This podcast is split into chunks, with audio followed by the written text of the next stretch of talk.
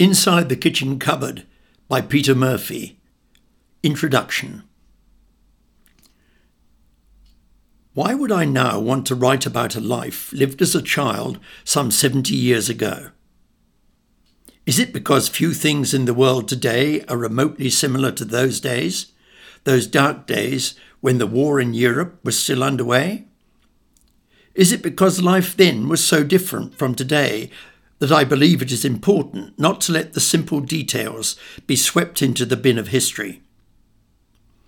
There were few private cars, no supermarkets, no 24 hour shopping, and food rationing was still in force. Television, the great plunderer of family and social life, was at the very least in its infancy, and life in general seemed gentler. It seemed to me that days were longer and the fun simple and unsophisticated. Books and games and make believe were alive and well, and no one could be summoned by the shrill tone of a mobile at any time of the day or night. Any journey, however short or long, usually by bus or train, was spent either reading or observing the world as it passed by, not with head lowered paying homage to electric gods. Telephones were the old fashioned Bakelite models with a speaker and an earpiece, separate components of the one instrument. Christmas and Easter came at their allotted times of the year, and the retail hype and advertising ploys, whereby Easter eggs and Christmas stockings follow one another seamlessly, had not been thought of. Fast food, I hear you ask. Well, that depended on mother's speed in the kitchen, and there was not a golden arch in sight. I do not mean to paint a picture of an idyllic world. Far from it. And where I grew up, large areas of the city were comprised of bomb craters and ruins as the German bombers fled south from blitzing London, using the rivers as a night guide and dropping their remaining bombs to lighten their aircraft on the way. But there was an indomitable spirit abroad in England, and that is what I'm trying to show in the book about a childhood, far removed from that of today and its domination by the electronic media, where imagination is largely replaced by touch button contrived adventure. Inside the Kitchen Cupboard, Part 1 In the Beginning. I was born three months after my father was killed. He in war torn Tunisia, and me in war torn England, in the midst of the bombing of the south coast. I was moved to Exeter with my two year old brother when I was a baby, a safer refuge, it was thought at the time, and far from the expected seat of the German invasion, which of course never came to pass. As a child, I had never noticed the old chapel before, tucked away behind where the Valiant Soldier Hotel had once stood. It had been a landmark, I recall, in the old days, when my mother would hoist my brother and me onto the bus to collect food from the city market. Single to the Valiant Soldier, please, my mother would sing out, and for good measure add, And the babies are free? There would always be a slight quaver in her voice as she dipped chilblain fingers into her scuffed leather change purse. I wonder what her reaction would have been if one day the answer had been no. But that never occurred, so far as I recall. Now move inside the bus, my dear, the conductor would say cheerfully, as eager hands helped my mother, still a young woman recently widowed, with one baby and a toddler. Now, where the old hotel used to stand, unscathed by the ferocious bombing that flattened so much of Exeter, there is just a derelict site used as a temporary car park. Space to cram in the hundreds of vehicles that daily pour in and out of the city. A casualty of the road widening programme for the inner bypass. Difficult to imagine how things used to be in the good old days except that there were no good old days, just old days, in reality. That's the trick of looking back. Everything seems funnier and more light-hearted, and days consisted of twelve full hours, and you could feel time passing by. It was sunnier then, the evenings longer, despite the black clouds of despair and uncertainty as the war rolled on across the world. But somehow, all this despondency was confined to the wings, and centre stage was occupied by sweetness and light, a sort of toffee cream sweetness that cloys the mouth and is liable to extract your fillings relatively painlessly, which certainly could never have been said for the process of inserting them, that's for sure. Inside the Kitchen Cupboard, Part 2 Delivery Men. Which brings me back to the valiant soldier and our dentist, a stooped, silvery haired ancient, or so he appeared to me as a child of three or four. His surgery was in the front of an old Georgian house on Barnfield Hill, near where the government food office used to be, and best accessed by alighting from the bus at the Valiant Soldier, if you were going on foot. As we didn't own a car until I was in my early twenties, Shanks's pony, as my mother called it, was our main mode of transport, assisted by the Devon Omnibus Company. I can remember tramping up the hill, clinging to my mother's mitten, rain pouring down, our noses red and running, our faces pinched from the cold. My mother always carried the shopping bags. The old light green one, which was made of some sort of knobbly canvas, rough to the touch, was for the vegetables, or the dirty shopping, as my mother used to call it.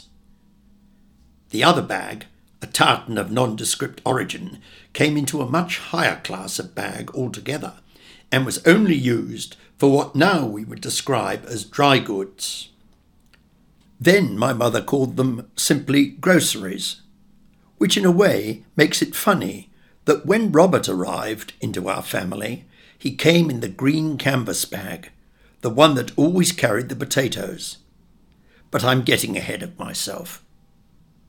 In those days, there was always a fair amount of Devon mud left on the potatoes, like some organic protective jacket to ease them from the trauma of being dragged from their comfortable surroundings deep in the rich red soil on a remote hillside outside Exeter.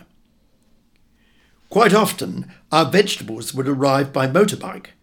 The grocer, hunched over his sputtering machine, wedged in by an enormous sidecar loaded with greens, potatoes, apples, oranges, and all manner of root crops, such as beetroot and turnip, swede and parsnip. Nowadays, the grocer wouldn't even get out of his drive before health and safety, work cover, weights and measures, and the Inspector General of Main Roads, and all that moves upon them, would surround him and his contraption, weighing it down with all manner of red tape and infringement notices. Contraption is the only word that I can use to describe it. It was a contraption, a long, broad, flat, stout wooden board on a chassis with wheels, onto which were fastened a conglomeration of buckets, baskets, boxes, and cartons, each secured in such a way as to prevent their content rolling off into the street.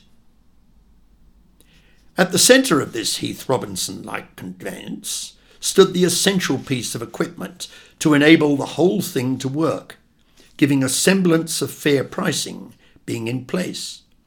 An enormous pair of metal scales with a shiny pan and weights of various shapes and sizes that balanced out the produce.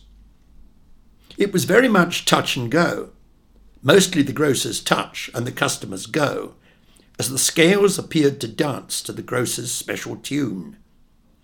I was too small really to understand the magic of this system, which always seemed weighted in the grocer's favour. I do remember my mother getting a fierce glare from strikingly black eyes under snow white eyebrows, accompanied by a derisory snort from the grocer, when she timidly spoke up as a large clod of Devon earth was weighed in with the potatoes. All part of the vegetable, tis, said the grocer, wiping his dirty thick fingers on his equally dirty brown overalls and digging them into the worn leather bag that he had slung round his pumpkin fat stomach. Here, madam. and he thrust out a penny or two. Then, with a roar, the contraption moved on down the street. He's an old cheat, that's what he is, repeated my mother, at least five times, to no one in particular. This well worn mantra became very familiar to me as I accompanied my mother on her almost daily shopping forays. I didn't know whether to feel sorry for my mother or for the grocer, but for some reason my sympathies lay with the latter. Inside the kitchen cupboard, Part 3 The Market. It was the same when we went to the city market at Queen Street, a massive stone floored area with faux Grecian columns and a trap for the bitter wind that seemed perpetually to inhabit its dubious spaces. My mother had her favourites among the stallholders, and she often said in a loud, rather educated voice, that embarrassed me even at that tender age. No, we're not going to him. He's an old cheat. The object of my mother's remarks, a rotund, florid faced man, weather beaten face and worn leather cap to match, with a nose the colour of an aubergine, would look up and glare at my mother.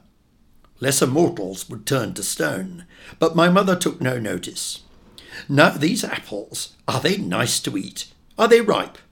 Are you quite certain? she would say loudly. The elderly lady behind the stall, headscarf wrapped tightly round, grey woolly curls peeping out from under, would smile sweetly through toothless gums. Oh, they's beautiful, my dear, fresh off of the tree, in her thick Devon accent. Very well, if you're really sure they're nice, I'll have three, said my mother, consulting her shopping list. Of course, when we got home, it was inevitable that the ritual would start again. These apples are horrible, perfectly horrible. She's cheated me, that wicked old woman. I'm never going back to her again. That, of course, meant that the circle of acceptable market stalls to which my mother felt able to return shrank almost weekly, though she would still check out her cheats, as she called them, just in case there was a bargain to be had. And bargains were always something that my mother seemed to be able to sniff out, a bit like a water diviner, perhaps, as she poked her way through what she fondly called the remnant shops. Come on, mummy, I used to call, as my brother and I both waited impatiently, stamping our little feet to keep them warm it seemed that my mother needed to prod and poke and turn over and upside down and inside out every skein of wool, every piece of cloth, every skerrick of sewing equipment. Yes, my mother was a great one for those haberdashery shops.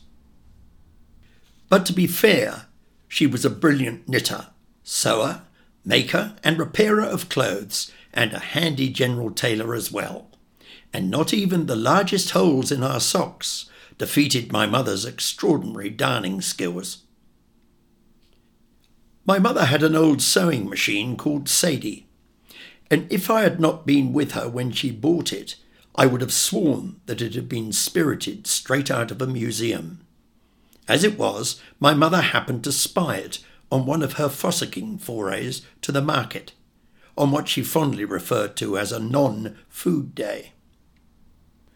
Are you sure it works properly? Is it a really good one? It looks rather wonky, she said. Now, wonky was one of my mother's favourite words.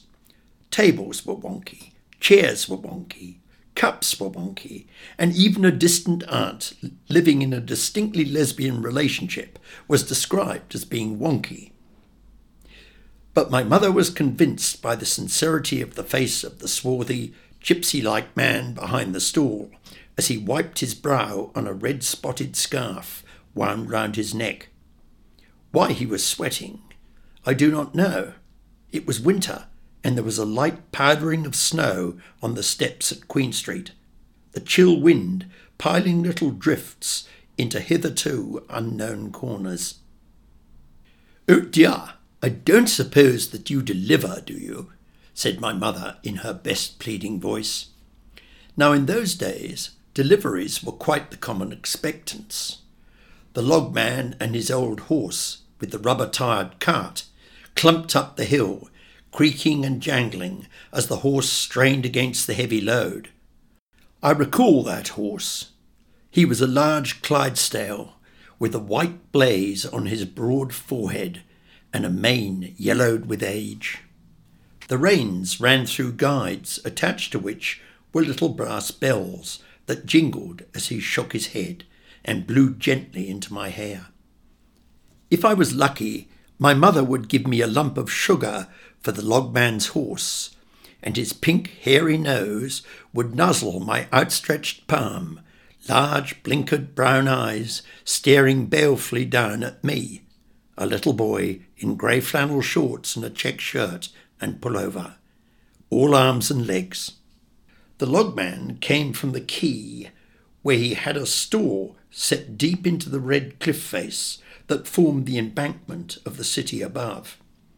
I had peered into its murky depths, smelling of horse manure and sawn timber, on walks with my nanny into the city, when the river path was muddy and we had to jump from tussock to tussock to avoid the deep red puddles.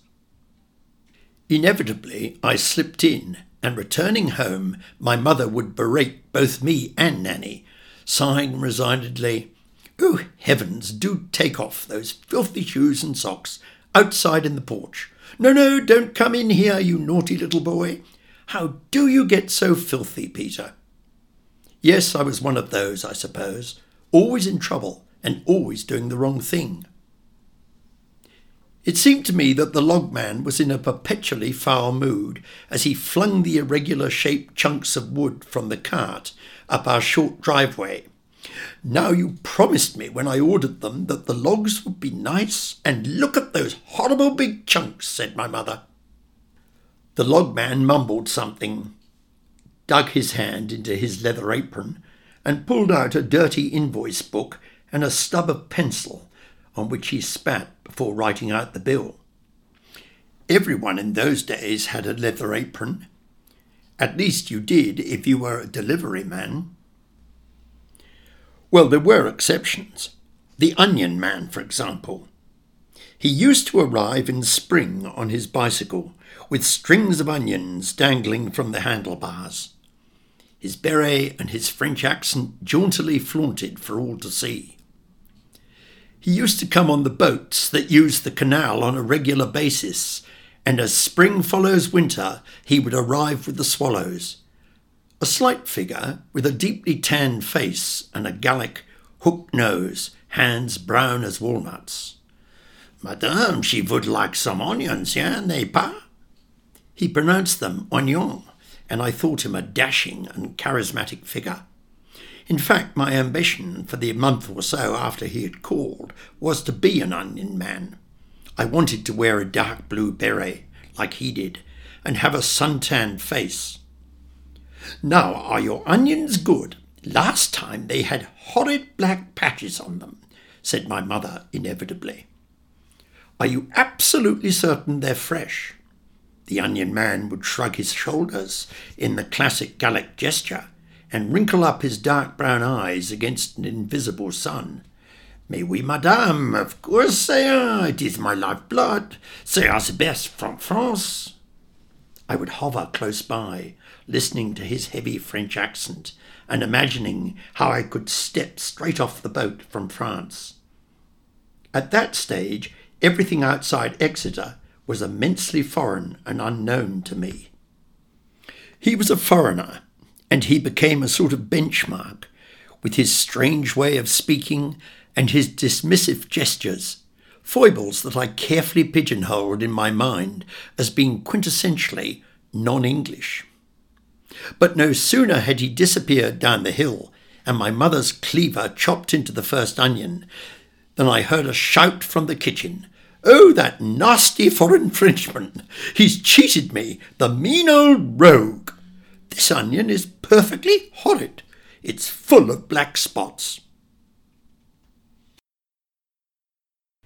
Inside the kitchen cupboard. Part 4 Robert and the Fishmonger. When Robert arrived from the depths of the green canvas bag, I was quite surprised to see that his little furry paws and outside whiskers were not covered in red Devon mud and old crispy onion skins. How well I remember my mother coming into the kitchen with her two shopping bags. She looked as if she was carrying a permanent yoke. I'm sure that's how she grew her long, thin arms. And as it was Bus or Shanks's pony for us, mostly the latter, that's probably where we got our long legs from as well. In those post war days, we didn't even have bicycles, and wet, fine, hail or shine, walking was a daily necessity. I was in our little kitchen, with its small paned windows looking out onto the rock garden. In the centre stood the table, which served as table and workbench combined, and had assumed an almost bleached appearance from all the scrubbing it had endured. Against the outside wall where the tall fir trees peeped in, providing ominous shadow on all but the sunniest of days. The small sink and draining board were placed, and beside them the oven. Now I've got something special in here, said my mother, as she plonked down her heavy shopping bags and removed her headscarf. Somehow I do not remember my brother being there. Perhaps he was already at his junior boarding school, but there was someone else, that I distinctly recall, and it may have been Dotty Nanny. Now, Dotty Nanny's going to take you for a walk whilst Mummy has a cigarette and a lie down, my mother would say in all seriousness. My mother only had one cigarette each day, and mostly it was just puffing and watching the blue smoke curl into the still air. Or perhaps Dotty Nanny will be making your tea tonight, as Mummy has to go out. Or even, do as Dotty Nanny says, as Mummy is not feeling very well. Is she, Dotty Nanny? Dotty Nanny would stand and nod her head and smile. Perhaps on reflection she was short of something somewhere, but it certainly wasn't a desire to please my mother. So there was someone else in the kitchen that day, and I remember my mother removing her soaking wet raincoat. It was light blue with dark blue buttons, and she always called it her Dannimac, after the name of its manufacturer. Returning to the kitchen, where I was on my knees, quivering with excitement, my mother gently lifted up the green canvas bag.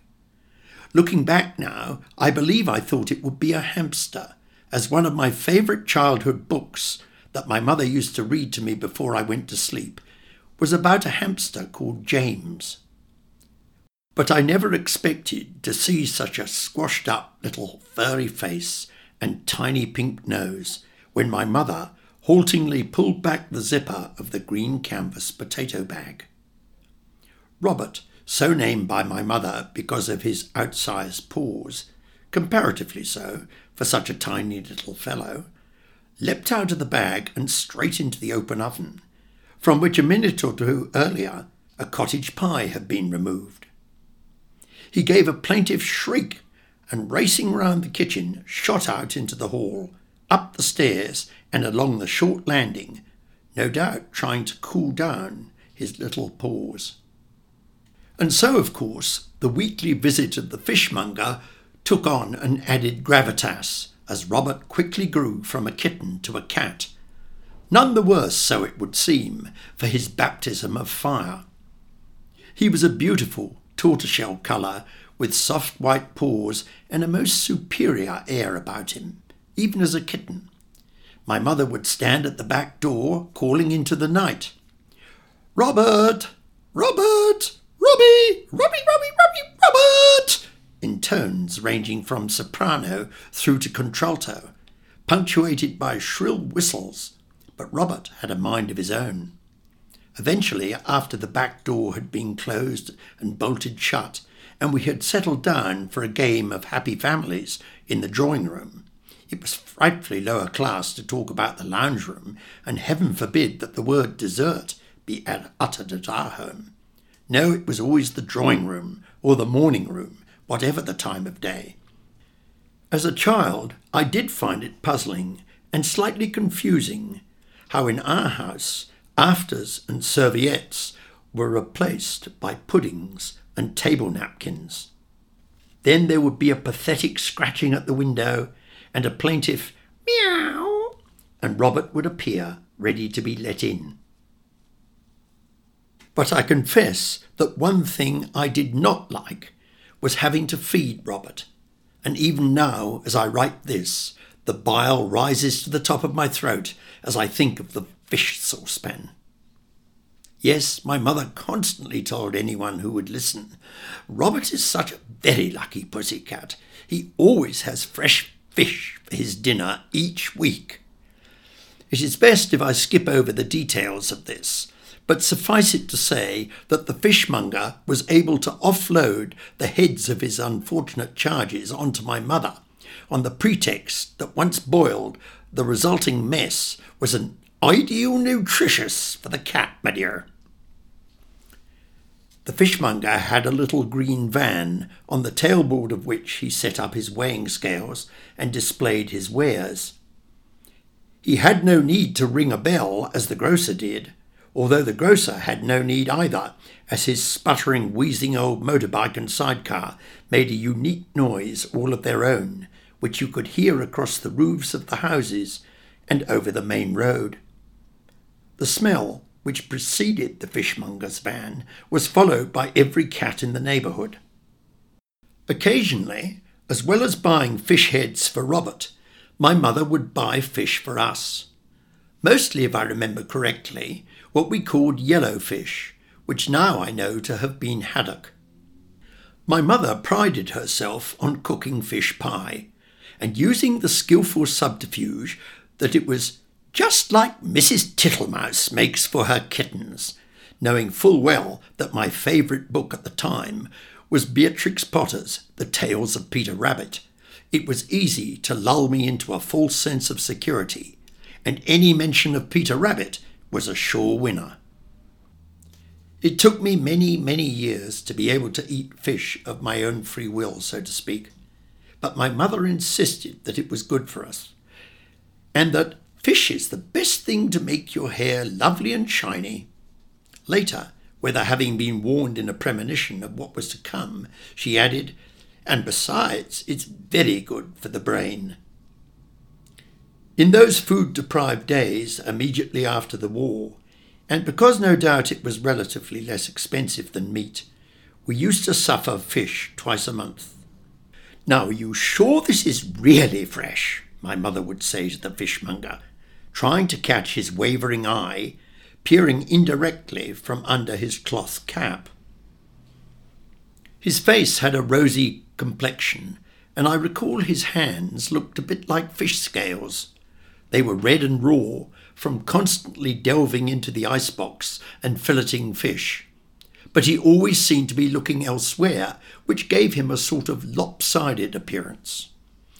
Oh, yes, madam, I picked him out of the sea this morning, he would say, with not a glimmer of embarrassment in telling such a dreadful lie. But it looks very limp. How do I know that it's fresh? resumed my mother, nervously fingering her chin and her purse at the same moment. Oh, check his eyes, madam. That's how you can tell he's a fresh un, the fishmonger would invariably say in his broad, Devon accent. I would try to peer over the tailboard of the van to see for myself, inevitably getting a fishy streak down the front of my jumper. Oh, get away, Peter, for goodness sake, you're covered in fish from head to toe. What will I do with you? My mother was always prone to exaggeration, such as when she used to say in a loud voice, Heavens, I couldn't get rid of the rubbish, but I made frantic love to one of the dustmen, and he took pity on me. Well, if you really think that these are fresh, then I'll have that one, please. And my mother pointed to a nondescript, flat looking fish, whose eyes, to my childish gaze, looked just the same as the glassy and nondescript stare of all of the other fish. Would you fillet it for me, please, as I don't want any nasty old bones, do I? Just as the fishmonger reached over and was about to lay the luckless fish on the filleting board, my mother would pipe up in her most irritating way. Oh, I think that one looks fresher, don't you? This last addressed to the fishmonger. Whatever you says, madam, says the fishmonger resignedly, returning the about to be filleted fish to the icebox. Oh, no, no, I think you are right after all. I think that first one looks fresher. Yes, I'll have that one, please. Thank you very much. Muttering under his breath, and with a sigh, the fishmonger deftly fillets the luckless fish and places it on paper, handing it to my mother, his wandering eye looking down the road. Now, how much is that? my mother asks, her fingers nervously dipping in and out of her now opened purse. Tis be two shillings and eight pennyworth. Oh dear, I only seem to have two shillings and sixpence with me, says my mother. And so it goes on. But the fish pie, with the benefit of hindsight, is excellent, except, that is, for the bones. Inside the kitchen cupboard, Part 5 Dentistry and Other Family Pastimes. That old cheat, says my mother, wiping her hands on her apron. He told me that he had filleted it, and look at all these bones. That was all the excuse that was needed. Oh, Mum, can't eat any more. Too many bones. Mum, don't want it any more. And pushing my plate to the centre of the table, I would make as if to get up and go. Nonsense! Sit down this minute, you ungrateful little boy. You're to eat everything on that plate. Here, give it to me, and I'll scrape off the bones.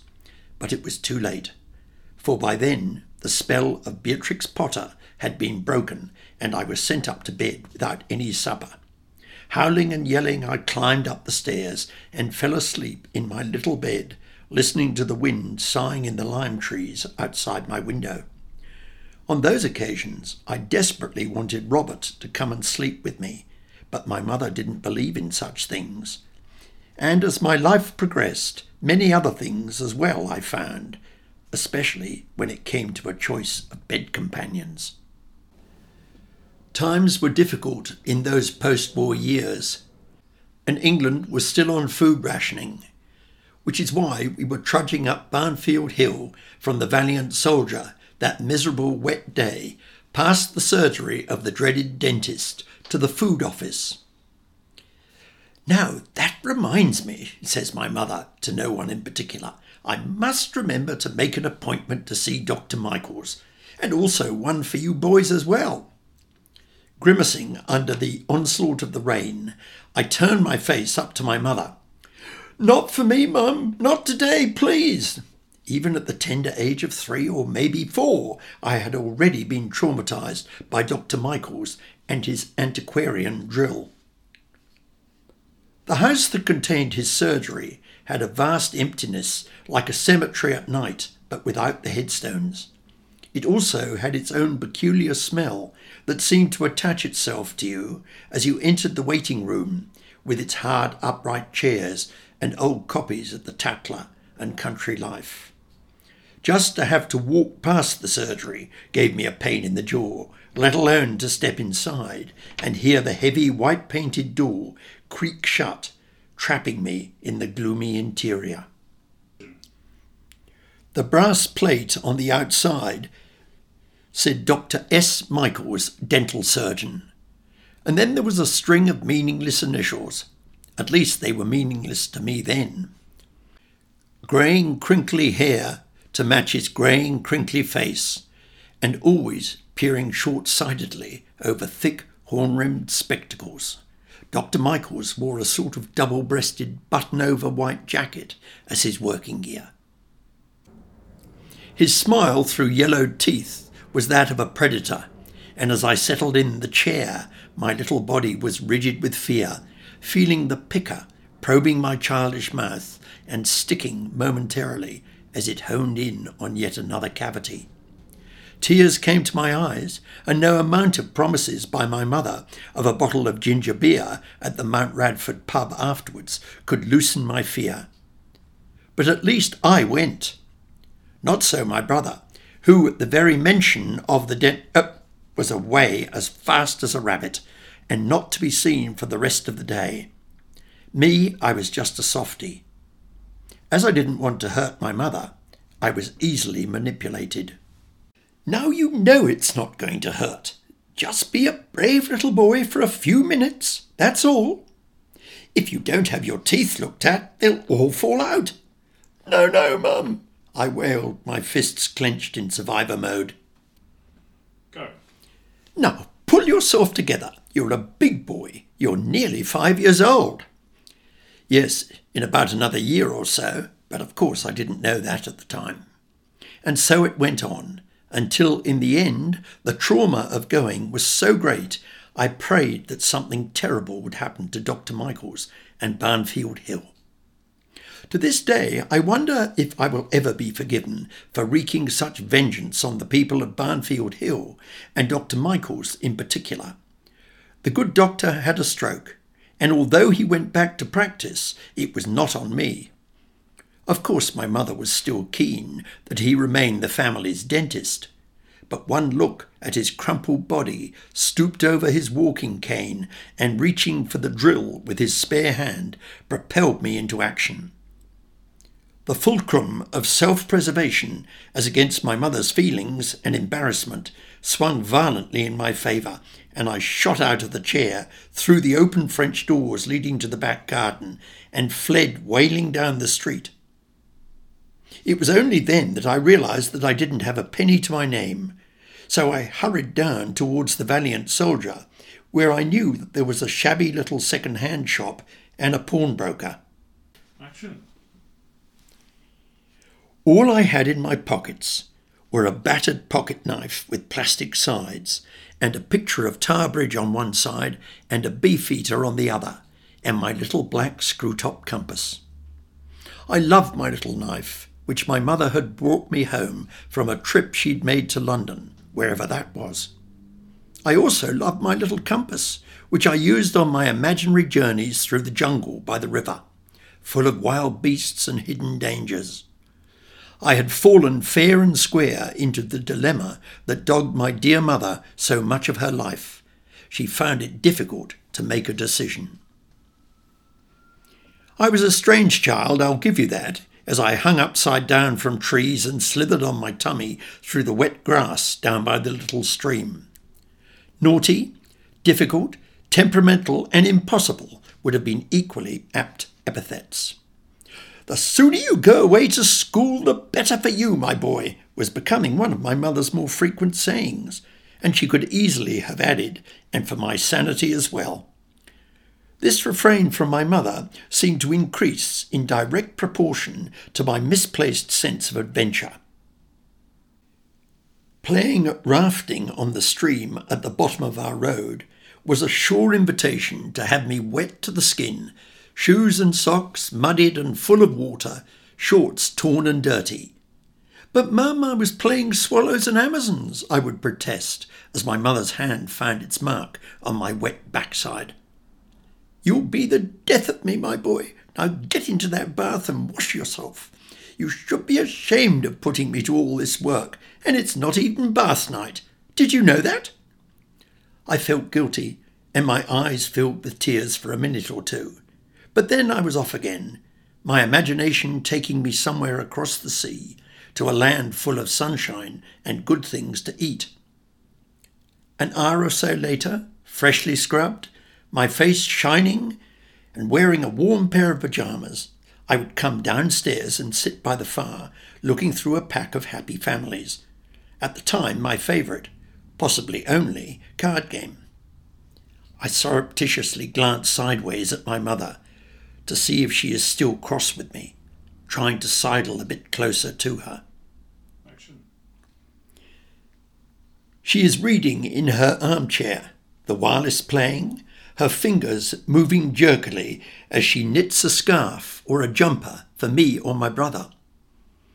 I've never known anyone who could do so many things at once, and she never dropped a stitch. Years later, she added watching television to her repertoire as she read, listened to the radio, or the ordinary wireless as she insisted on calling it, and knitted increasingly complicated cable stitch sweaters.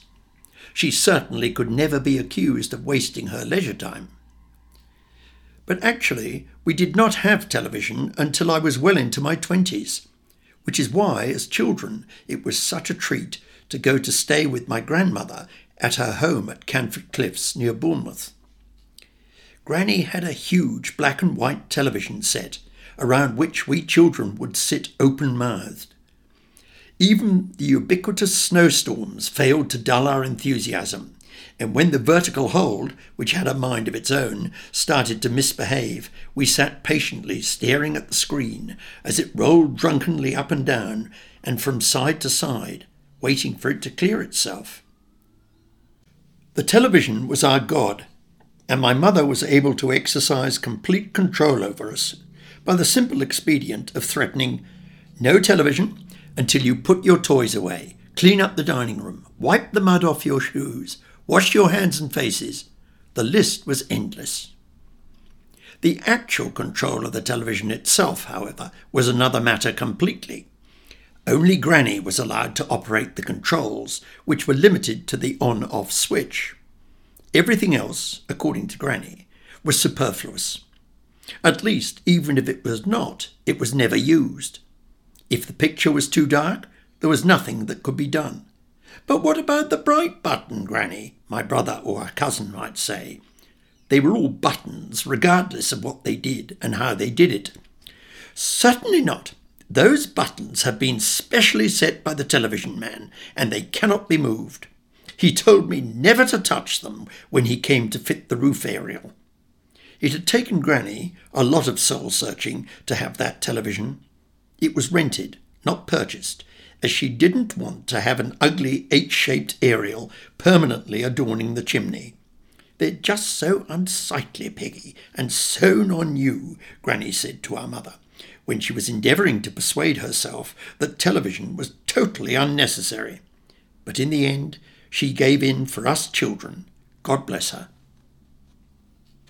There were, however, strict rules for watching the television at Granny's house. Nothing was to be eaten in the drawing room in front of the television, so TV suppers were strictly not for us. And that led to another incident I recall. Granny, with the force of the Lord overwhelming the Egyptians as they crossed the Red Sea after the fleeing Israelites, marched into the drawing room one evening and deftly turned off the television, just as my brother and I were about to watch the climax to some childish thriller. Oh, Granny, but there's only a couple of minutes to go before it's over, we screamed in unison. We only want to see the end. Please, Granny, turn it on just this once, we pleaded.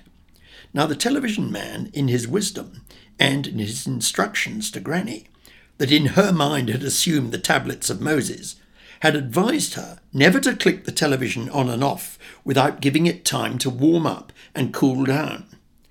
Granny, in her wisdom, had interpreted this tenet to mean that once the television was switched off, then a period of at least five, but preferably ten, minutes must be allowed before it could be switched back on again. Without a second's hesitation, my brother, who was older and bolder than me, lunged at the television and clicked on the switch, even as Granny stood open mouthed at the drawing room door. The television emitted a high pitched whine, somewhere between a shriek and a scream, and the next minute the Swedish crystal vase on the mantelpiece shattered, spilling water and flowers across the hearth. Granny's rules were never called into question again, at least not in so far as the operation of the television was concerned. Inside the Kitchen Cupboard, Part 6 The Dreaded Boots and Aunt Olive Comes to Stay. But we children also listened to the radio serials, and amongst them, and our favourite, I seem to remember, was Lost in Space. Crouching in my brother's bedroom at Granny's house, each clasping a mug of hot cocoa, or drinking chocolate, as my mother insisted on calling it, listening transfixed as the rain whipped across the window, we were oblivious to any noise or the billowing curtains, as we were transported effortlessly into an alien world by the crackling airwaves, as our heroes talked to us from their capsule high in outer space. The only problem in those nocturnal travels was Boots. Boots was Granny's large tabby, more white than tabby to be fair, pussycat. Now I am the first to give anyone the benefit of the doubt, especially where pussycats are concerned, but Boots was a vicious bully. He would take up residence on one or other of our beds and refuse to move, making it impossible for us to snuggle in and listen to the radio. The first approach was the gentle one. Come on, Booty, off you jump, there's a good boy, followed by an outstretched hand. Yow, screech, meow! The room would erupt like a cage full of monkeys, suddenly realizing that they were destined for the laboratory. At the same time, a scimitar like claw would be unsheathed, faster than the blade of a guillotine could drop. Yow! We would scream. Mummy, Booty's on the bed and he's scratched my arm. Scratch was a mild term for the deep lesion that Booty inflicted, as he simultaneously swished his tail from side to side and bared his teeth in a harsh, fishy snarl at the back of his throat.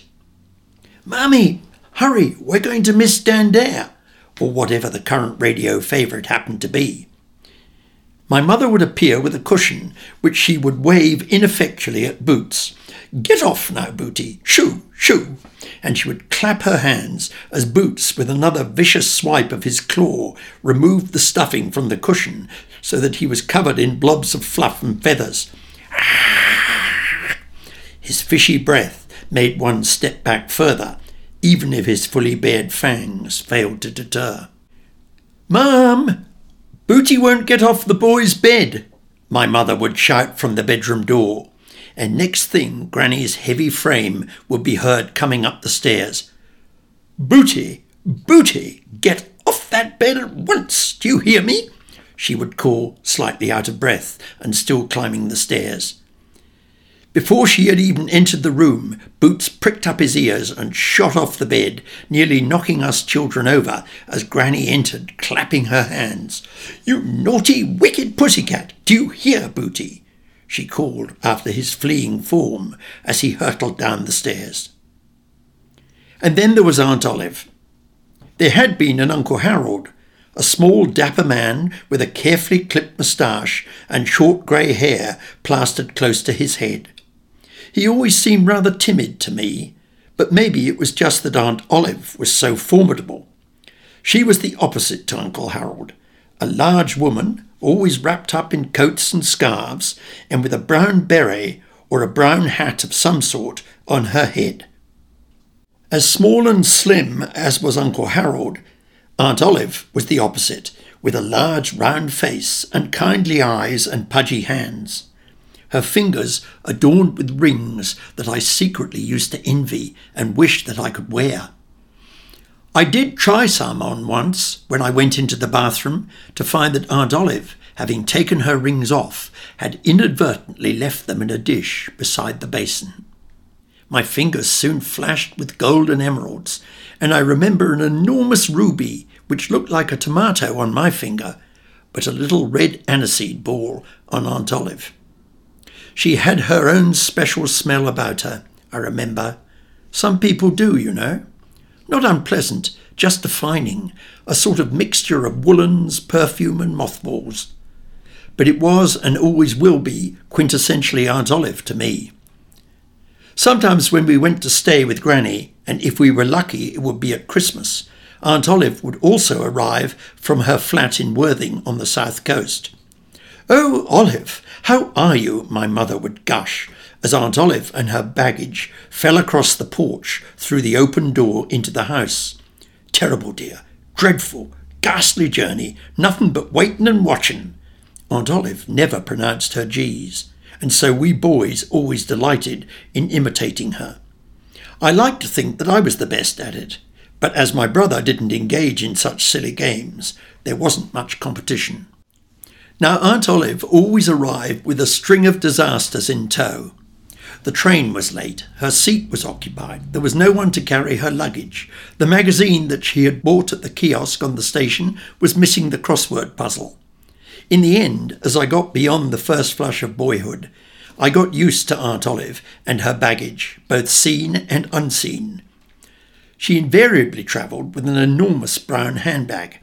In fact, I don't remember her being dressed in anything other than brown brown berry, brown twinset, brown skirt, brown coat, brown stockings, and brown shoes. But her glasses, with their gold frames, could never disguise the kindness of her eyes, and as my grandmother's older sister, or one of them, she was a firm favourite of mine. Perhaps because they were sisters, Aunt Olive and Granny fought like cat and dog, and within minutes of arriving and settling herself in a large floral chintz armchair in the drawing room, Aunt Olive's booming voice could be heard. Nonsense, my dear, she would say knowingly. All she knows is knitting and walking, and I've seen her on many occasions. No, Olive, that's not correct from Granny. She's a very talented woman. Well, I happen to know that's not telling the full story. Not only that, but she's selfish and boring. Anyone for a cup of tea? says my mother, putting her head round the drawing room door upon hearing the rumble of yet another argument. My back is shocking, my dear. I don't think I'll be able to do any walking just yet. Oh, don't worry, Olive. I'll bring it in to you here, says my mother, eager to keep the peace. With a massive fart, Granny heaves herself out of her chair, not as loungy or as chintzy as the one that Aunt Olive is presently slumped in, but more upright and an emerald green colour. Really, Peggy, I hear my grandmother saying off stage, as it were, Olive just has to be waited on hand and foot, and it's totally unnecessary. Suitably chastened, my mother slides back to the kitchen and busies herself with getting the tea trolley ready. However, it is breakfast when Aunt Olive really comes into her own. The first time Aunt Olive came to stay, at least the first time I really can say that I was aware of Aunt Olive, was one Christmas when the night was cold and the stars shone like a million fireflies on a black satin blanket over Bournemouth. There was still a couple of days until the white bearded gentleman himself was due to call, but we boys were getting very excited. We had fantasized as to what presents Aunt Olive had brought us.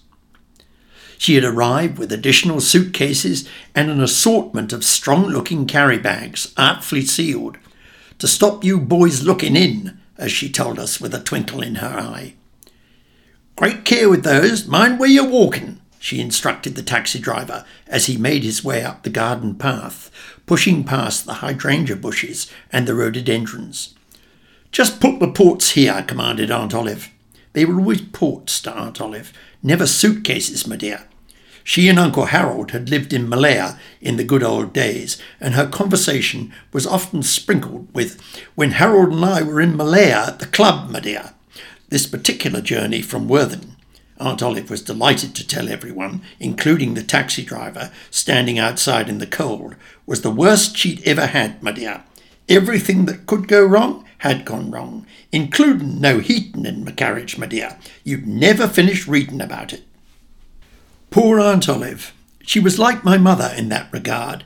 If anything happened anywhere to anyone, it was to Aunt Olive.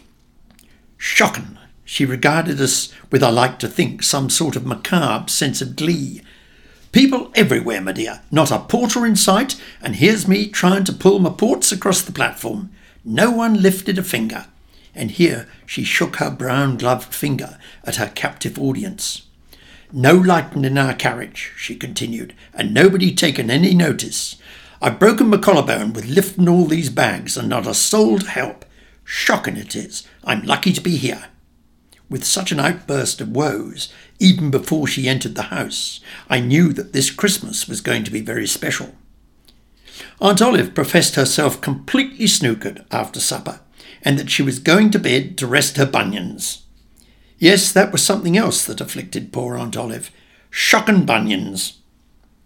That night, it must have been in reality early in the morning, about 2 a.m., but as yet I hadn't learned to tell the time, so I couldn't be sure.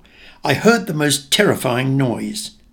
It was like an express train rushing through a tunnel and then crashing into a waterfall.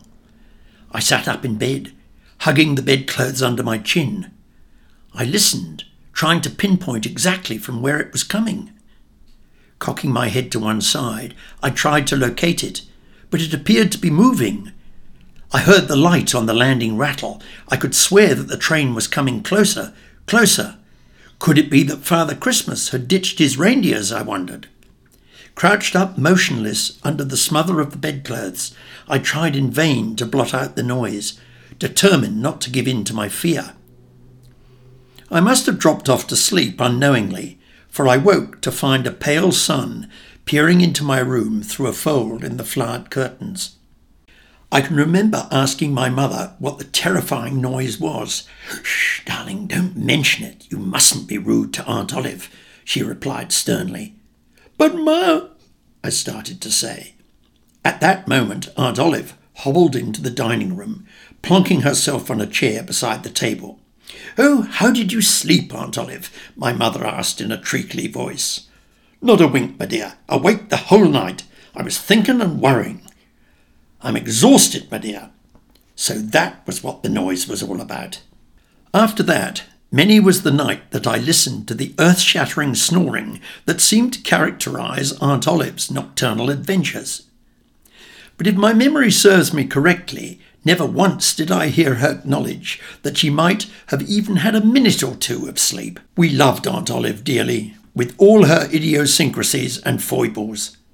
But there was another worrying trend that followed whenever Aunt Olive had been a guest. Inside the Kitchen Cupboard, Part 7 Misunderstandings. Washing up something that I was introduced to very early in my life, though to be honest, it was more the drying part at that stage. Aunt Olive could well have been the founder of the Green Movement, for she was all for saving water and she was a great believer in not washing anything that no one has been using, my dear.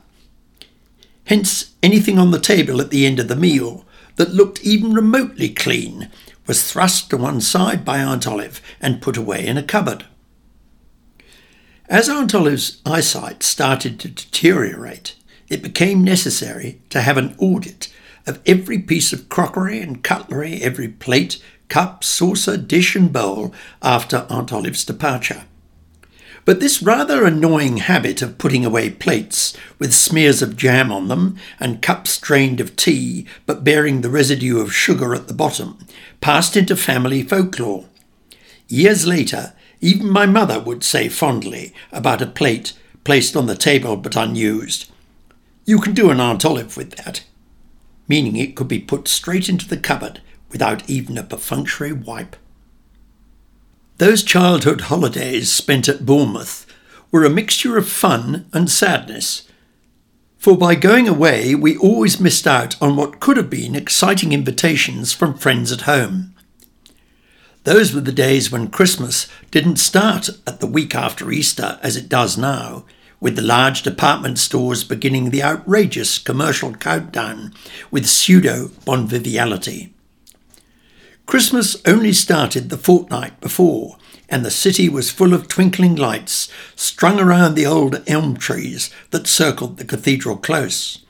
Shop windows, not the massive facades of glass we have now, but the little individual panes of glass were meticulously decorated, each crisscrossed with miniature fairy lights and tinsel and holly. Many held as their central display a simple manger with a baby, its mother and the shepherd standing by as the snow lay outside. It was all so much fun then as we stuck our noses, red with the cold, against the frosted panes of glass, and cars and buses snaked by in the rain and the slush.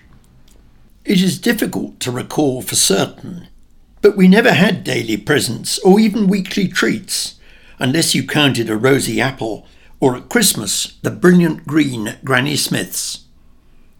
You could tell the seasons by the market and I always associated Granny Smith apples and tangerines with Christmas, as my mother, in her suede boots, her puss in boots, we used to call them, poked around the market stalls looking for a bargain. Now, are you sure that these Granny Smiths are nice? she would say, running her finger backwards and forwards under her nose and along the top of her lip nervously. I remember one particular Christmas when, as usual, we had taken the big royal blue coach to Bournemouth, suitcases stuffed full with winter clothes and presents beautifully wrapped and labelled by my mother for Granny and assorted uncles and aunts, and of course us. We spent many hours looking as the pile of assorted coloured parcels grew higher and wider under Granny's Christmas tree, carefully turning the parcels over, trying to read the labels. If truth was to tell, we could hardly read in those days, and my mother's running writing, as we called it, was a particular challenge, all loops and whirls and squiggles. Christmas seemed to last forever in the anticipation, but then, after waiting a year, it was over all too quickly. We arrived in the usual flurry by taxi. It's the house on the left down the rough road, we chorused from the back seat, as our mother fished in her bag to find the money for the fare from the bus station. There was no credit then, and no credit cards either, and no one seemed to buy anything that they couldn't afford. Having said that, I do recall my mother discussing buying some furniture with her sister on something called the Never Never. Had I heard that now, I might have thought that it had some sort of indigenous connotation. Back then, I believe, it was a reference to hire purchase. No sooner had we arrived, settled in before a roaring fire, and Granny had given us each a big hug and a kiss and gone through the social calendar, the pantomime, tea at Bobby's, the store in Bournemouth, a Christmas lunch in a posh seaside hotel, and perhaps a children's party, then a major argument erupted between my mother and my grandmother. Quite what started this one, I do not know, because with the rain easing, my brother and I had gone for a walk with Susie, Granny's snappy little brown and black Manchester Terrier. As darkness descended and we returned home, we heard raised voices coming from the drawing room. Nonsense, you don't know what you're talking about. Oh, yes, I do. Anyone would make that choice if they had to. Piffle, how could you be so insensitive? I can't think what possessed you to make such a choice. Well, all I can say is that you're very lucky that you're not faced with it. Imagine what a pickle you'd be in. There was a short period of silence, and then it started again. Well, have you thought about things? Yes. And are you of the same opinion? Yes. Oh, you are so stubborn. I can't believe you actually believe what you're saying. There was a sound of crashing crockery as we knelt outside the drawing room door in the gloom of the hall with its special scent of musty overcoats and gumboots. The telephone rang and we pretended to re enter the front door, loudly shutting it again as if we had only just arrived. My mother came out of the drawing room. She had been crying. She's a bully. I'm not going to give in to her. No, I'm entitled to my own opinions, my mother muttered to herself. It seemed her mind was preoccupied, as she barely noticed us, except to say a perfunctory, Oh, back again, boys. We left her kneeling on the large carved chest, with its high, ornate back pushed against the window, the sill of which made a handy ledge for the old fashioned telephone. The drawing room was warm, and the fire in the grate was glowing invitingly. But the atmosphere was distinctly chilly. I saw on the tea trolley the remains of one of Granny's china cups. It was in a number of fragments, a pool of tea covering the surface of the trolley and dripping slowly onto the cherry red carpet. Granny seemed to be mesmerized and was seated deep in her chair with tea stains on her woolen dress and cardigan. Had there been a fight? I mean a physical fight. My lip quivered, and I remember being afraid. Although I was used to the frequent arguments and bickering that erupted between my mother and our grandmother, her mother, nothing as drastic as this had occurred before, at least, if it had, it had been when we were outside and out of earshot.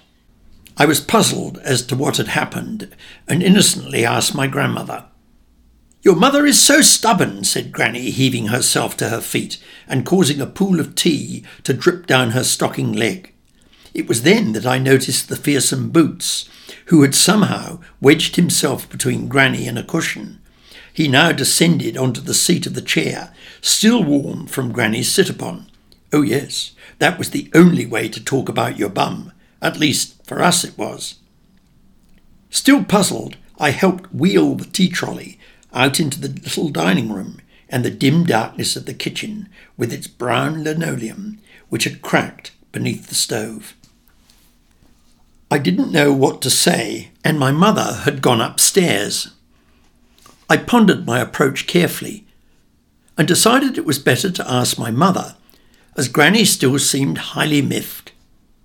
I could hear water running upstairs, and through the half open bathroom door I saw my mother dabbing her dress with a towel. Goodness, I thought, both of them covered in tea. Mum, can we have something to eat? I started. No, said my mother. It's nearly supper time, and you know Granny doesn't like you eating between meals. Why don't you get an apple if you're really hungry? Mum? Yes? Mum? Yes, what is it? Have you and Granny had a fight, Mum? There was silence, and then my mother turned round, and stooping down, she put her arm around my skinny shoulders. It's all right, darling. It was just a little misunderstanding. Well, Granny's not happy, Mummy, and she's in the kitchen all alone.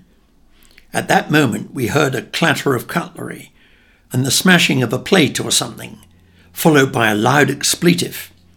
Not, I hasten to add, something that would be termed an expletive nowadays. More something along the lines of, Oh goodness, oh heavens, what a butterfingers I am. Mum, what happened? There's tea all over Granny and the carpet, and look at your dress. I think my eyes started to fill with tears, for my mother bent down and sat me on the bathroom chair. One of those wicker ones with stray pieces of straw that were liable to poke you in the bottom sit upon, I mean, when you sat down. No, Granny and I were just having a grown up discussion, and there's nothing to be worried about, you funny little boy. Actually, I didn't think I was such a funny little boy at all, and I was finding all of this very confusing. My mother gave a big sigh. Well, if you must know, she said, as if a child of four or five had any right to know at all, Granny thought that it was better to be blind rather than deaf, and I thought it was better to be deaf rather than blind. Naturally, I got the whole thing completely muddled, and I tore down the stairs, narrowly missing Susie at the bottom and getting a nasty nip on my ankle for the trouble.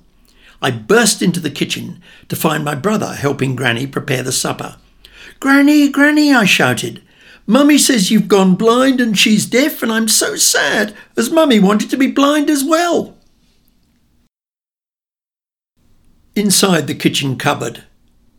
Part 8 Adventures at Sea. Life was mainly pretty tame, and our daily routine when we stayed with Granny revolved around running various errands to the bottom of the hill, where a number of small shops were clustered. A newsagent, a grocer, and a chemist amongst them. Looking back, I have a distinct feeling that many of these errands to pick up fruit and vegetables, or a daily newspaper perhaps, were designed to keep us boys busy and out of mischief. But interspersed with our trips to the bottom of the hill were wonderful long walks through the woods that in those days surrounded the area where Granny lived and ran down to the sea. They were full of grey squirrels, inquisitive little fellows, although rumour had it that the greys, as they were known, had killed off all the red squirrels, which was why there were none to be seen in the woods. Whether this was true or not, I don't really know. After all, there were lots of other animals that were missing from the woods, including elephants, lions, bears, and wolves, I reasoned. What we didn't see, we made up for and our imagination lacked little. Susie was cast in all manner of roles, from noble steed to slinking wolf, ready to pounce on some luckless traveller. There was only one made up road near our grandmother's house, and that was the main road to Canford Cliffs. All of the rest, the tributaries as it were, that ran off it, were what the family fondly referred to as rough roads of yellow gravel and clay. They were full of potholes, uneven across their widths, and with no pavement. In wet weather, as the cars splashed through the yellow water, we had to shrink onto the edge, where the woods began, to escape being showered with yellow mud. Sometimes we would find large lumps of flint in the road, which we would strike together, making sparks and creating that sulphury smell that only friction of stone on stone can make. Brilliant green woodpeckers were as common as house sparrows then, and we used to hear them drumming on the telegraph poles with a rapid staccato rhythm.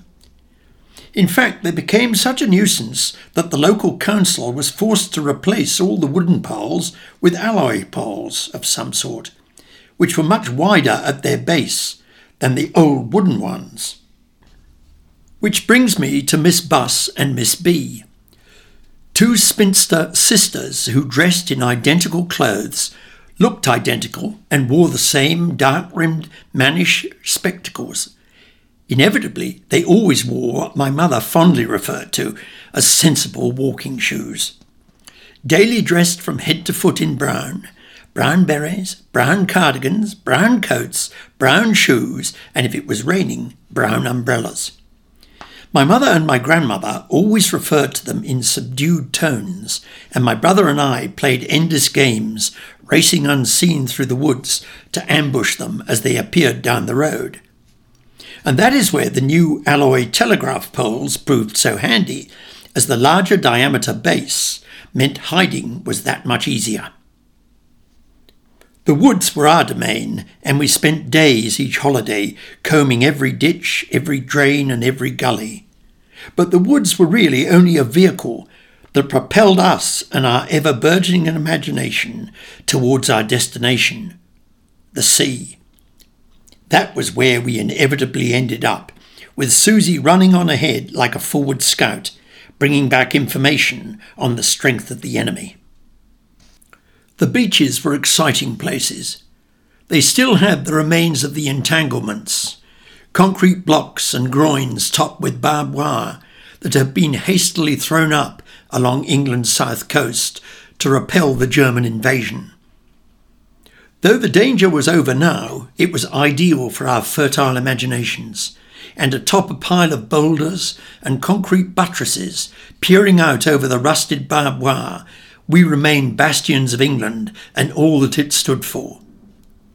If there was any doubt about our will to defend our homeland, then Susie, yapping loudly as the waves splashed up over us, was proof indeed of our resolve.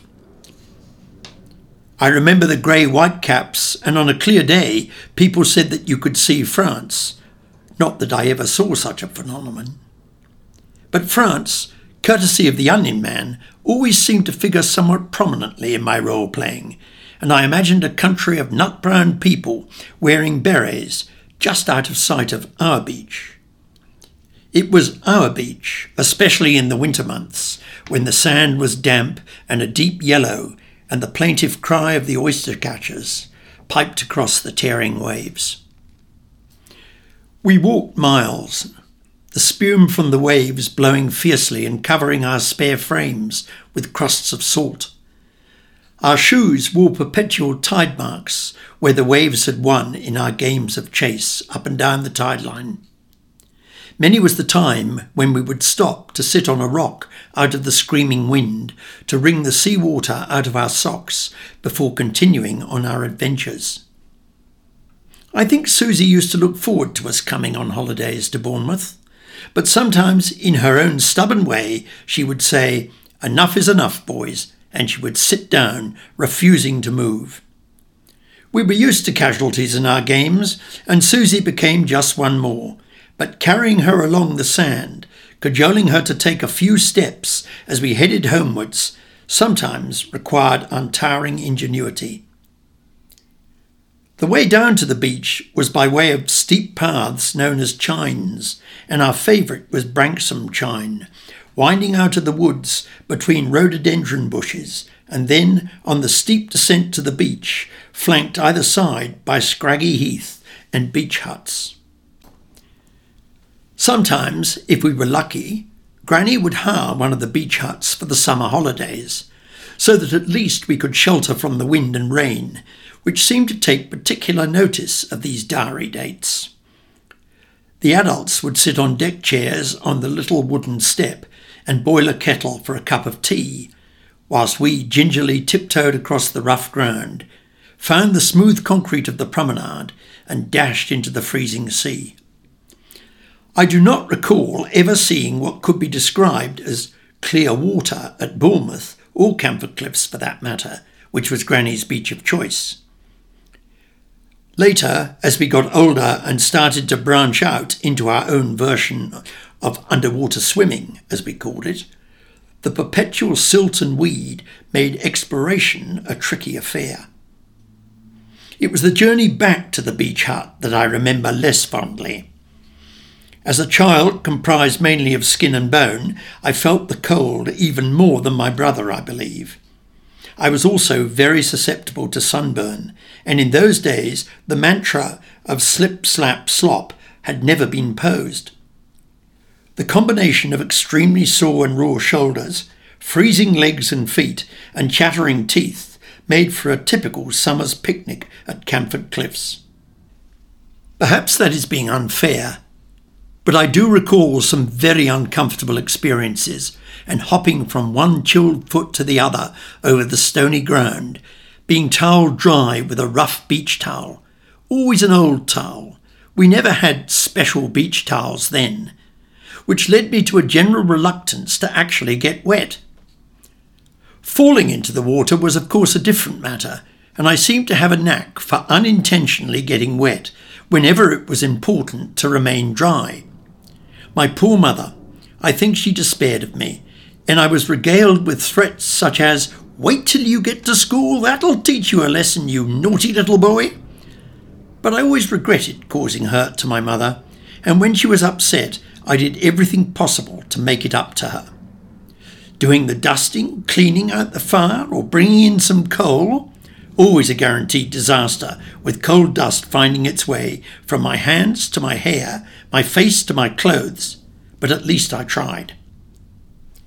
My mother had little money and she was very thrifty and an expert at stretching things out. Every last drop of every bottle of sauce or jar of jam or honey was thoroughly scraped before a new one could be opened. My mother was, as was the norm in those days, an exquisite maker of jams and chutneys.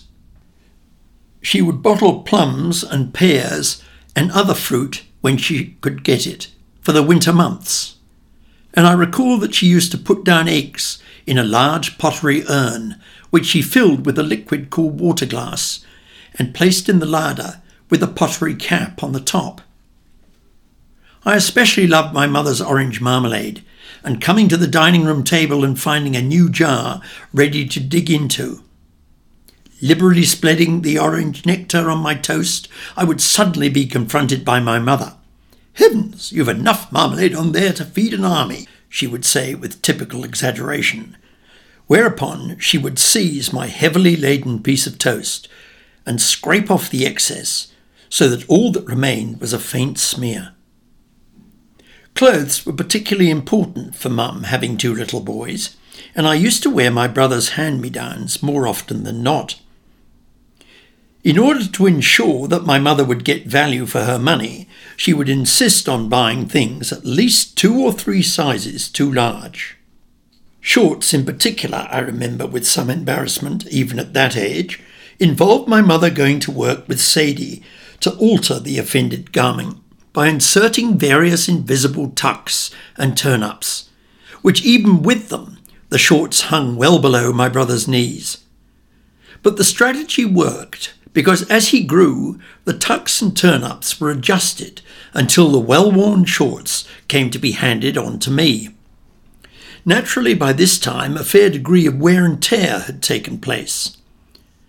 Sometimes my mother could be persuaded that the particular garment had passed its use by date, At others, it was retailored to fit me. I remember one particular afternoon in spring. It was blustery, but sunny, and our grandmother on my father's side, who was always known as Granny Murphy, was coming to tea. We always looked forward to seeing her chauffeur driven car making its way down our road, which ended in a cul de sac. Now, Mummy's busy getting ready for Granny, so out you go into the garden. But whatever you do, Peter, don't get yourself dirty. Now you won't, will you? No, Mum, I said dutifully, really meaning it, as we were both wearing our new light green Airtex shirts at the time, the new wonder cloth that breathed. Our brown sandals were clean, sneakers were yet to be invented, and the nearest anything came to them was what we called plimsolls, plain white lace up canvas shoes with a rubber sole. With smartly pressed little grey shorts, hair well brushed, hands and fingernails clean, we were out into the garden in a rush. To be truthful, I can't quite remember who started it, but it may as well have been me, as I was the one who got dirty. What about pretending I'm Peter Rabbit and you are McGregor? I suggested to my brother. And so our make believe game started. True to the story, I had to pretend to crawl under the wire surrounding the vegetable patch, whilst my brother waved a bamboo stick as a make believe rake. Wriggling along the grass on my stomach, little did I realize that I had strayed onto the earth where the carrots were planted, their feathery tops green and inviting. Oh gosh, I think I've dirtied my shirt, I said as I crouched in the garden, pretending to be a rabbit. Peter Rabbit, to be exact, hiding in the carrot patch. Oh, Mum's going to be so cross, said my brother rather unnecessarily.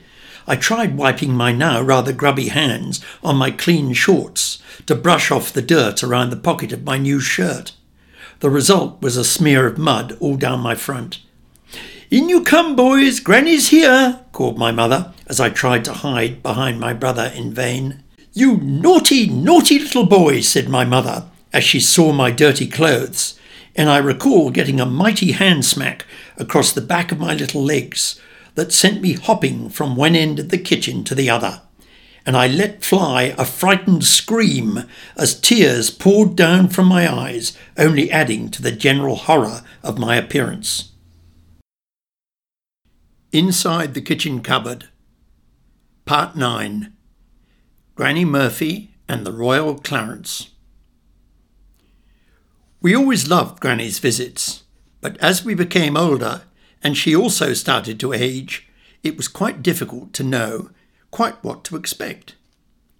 Once my mother had just had a little man to do up the inside of the downstairs part of the house and fit a new towel rail in the downstairs cloakroom.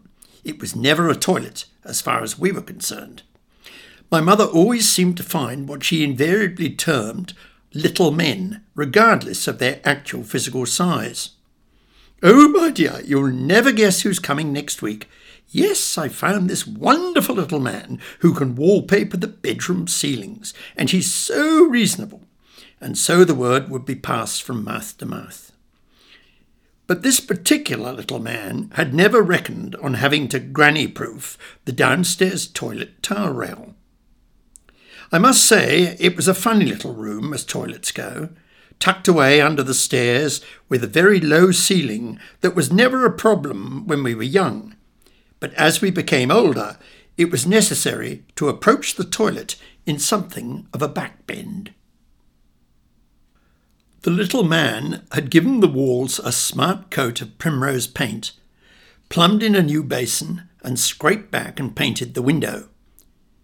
But pride of place was a shiny new towel rail, artfully concealed against the wall that ran alongside the toilet and securely fixed. My mother was very pleased with the result of this work, as before we had made do with a small hand towel hanging on a metal hook by the basin. How well I remember that sunny afternoon when Granny arrived, her chauffeur bustling round her and taking off her travelling rug, easing her feet into her shoes. She always changed into soft slippers for the rigours of car travel, and arranging a mink stole about her shoulders.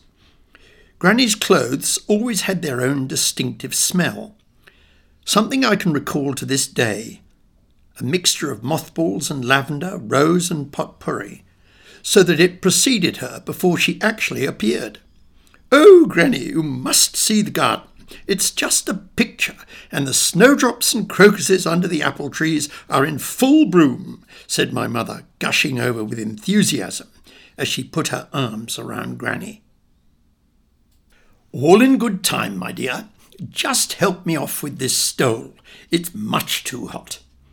Now, dear, I think I'll spend a penny first, just to be comfortable after the long drive. Of course, Granny, and you can come and christen the new downstairs cloakroom, warbled away my mother, as she carefully removed the mink stole from around Granny's shoulders and spread it on the sofa arm, so that its head, with the dark, beady little eyes, seemed to be alive, looking for an elusive prey. With our mother's support, Granny made her way to the downstairs cloakroom. Now, are you sure you can manage? said my mother solicitously. I'll be fine, my dear, were the last words spoken by Granny as the cloakroom door was firmly closed. We boys went out into the kitchen next door to help with the tea trolley. Just as my mother was warming the pot, you could no more have tea in our house without first warming the pot than have a bath two nights in a row there was the most almighty crash from the direction of the cloakroom, followed by the sound of splintering wood and falling masonry. Heavens, said my mother, as Granny emerged in a cloud of brick dust, her shoulders covered in flakes of plaster of a light primrose colour. A post mortem carried out later that afternoon revealed that Granny had heaved her not inconsiderable weight off the toilet seat by using the shiny new towel rail, which the little man had so firmly embedded into the wall. The damage was reminiscent of that caused by the emergence of the were rabbit with a gaping hole in the brickwork. Years later, as dear Granny became less and less able to manage her affairs, I might add, she never appeared to have suffered any permanent damage, either physical or mental, following the downstairs cloakroom saga, as the incident came to be known in family folklore. I used to amuse visiting aunts and luckless others by reenacting the incident, choking on my own laughter, even if no one else thought it particularly funny. Poor Granny became more and more eccentric. One winter's evening, when our stout oak front door had been shut and the chain firmly fixed across it, and the curtains drawn against the damp air, and the drawing room all snug and cosy, there was a sharp ring on the doorbell. Heavens! Who on earth can that be? said my mother. Peeping through a chink in the curtains, I spied the silhouette of Granny's Daimler. Actually, it didn't belong to Granny but it was always reserved for Granny whenever she was driven either by old Mr. Norman, her senior chauffeur, or his son, young Mr. Norman, both of whom invariably wore sombre grey suits and peaked caps. Granny's here, mum, I yelled, tipping over the rosewood chair that stood in the bow window in my excitement. My mother went to the front door and slid back the bolts and removed the safety chain. Outside on the doormat in the cold of the porch stood Granny, supported on one elbow by young Mr. Norman, her other hand holding firmly to her stick. She was wearing a black hat with a large pheasant's feather stuck in its band at a jaunty angle and swathed from head to foot in rugs, stoles, and coats of various descriptions. Oh, Granny, how lovely to see you, said my mother. Why didn't you ring and tell us you were coming? My dear, you go up and change, and I'll just talk to the boys, and we'll all go for a drive. Oh, how wonderful, wittered my mother, as she scuttled upstairs to change into her finery. Ever the chatterbox, I piped up, Granny, where are we off to? Now just wait until your mother comes down, my dears, chuckled Granny in her mellow, rather masculine voice, dark eyes sparkling with merriment. This was all too much for me, for patience had never been a strong point in my make-up, and I was a most impetuous child. Racing out of the drawing room, up the stairs, I banged on my mother's bedroom door, my fists drumming like rain on a tin roof. Come on, Mummy, hurry up. Granny won't tell us where we're going. Hurry, please, Mummy. I implored her from behind the dark wood of the door. Don't be such an impatient little boy, came the firm voice from within. Go downstairs and wait while I spend a penny. Going to the toilet was something we would rather not discuss in our house, and I often used to wonder as a child about the endless pennies that my mother used to spend. Of course, it was a most sensible and practical expression, because I do recall that at that time all public toilets, at least for the ladies, cost one penny. For boys and men, it was free and a great conversation piece on the inequality of the sexes for the rather more risque in the drawing room. At last, my mother came tripping down the stairs, scarf knotted round her neck, hair brushed, and a large blue handbag and gloves to match, clasped in one hand. I could smell the faintest whiff of rose perfume, only used on special occasions. Well, Granny, this is fun, said my mother, now fully dressed, having spent her penny, and with her curiosity getting the better of her. It was natural that the very instant that everyone was ready for the exciting journey to begin, and possibly more important, for the destination of the exciting journey to be announced, that I then piped up.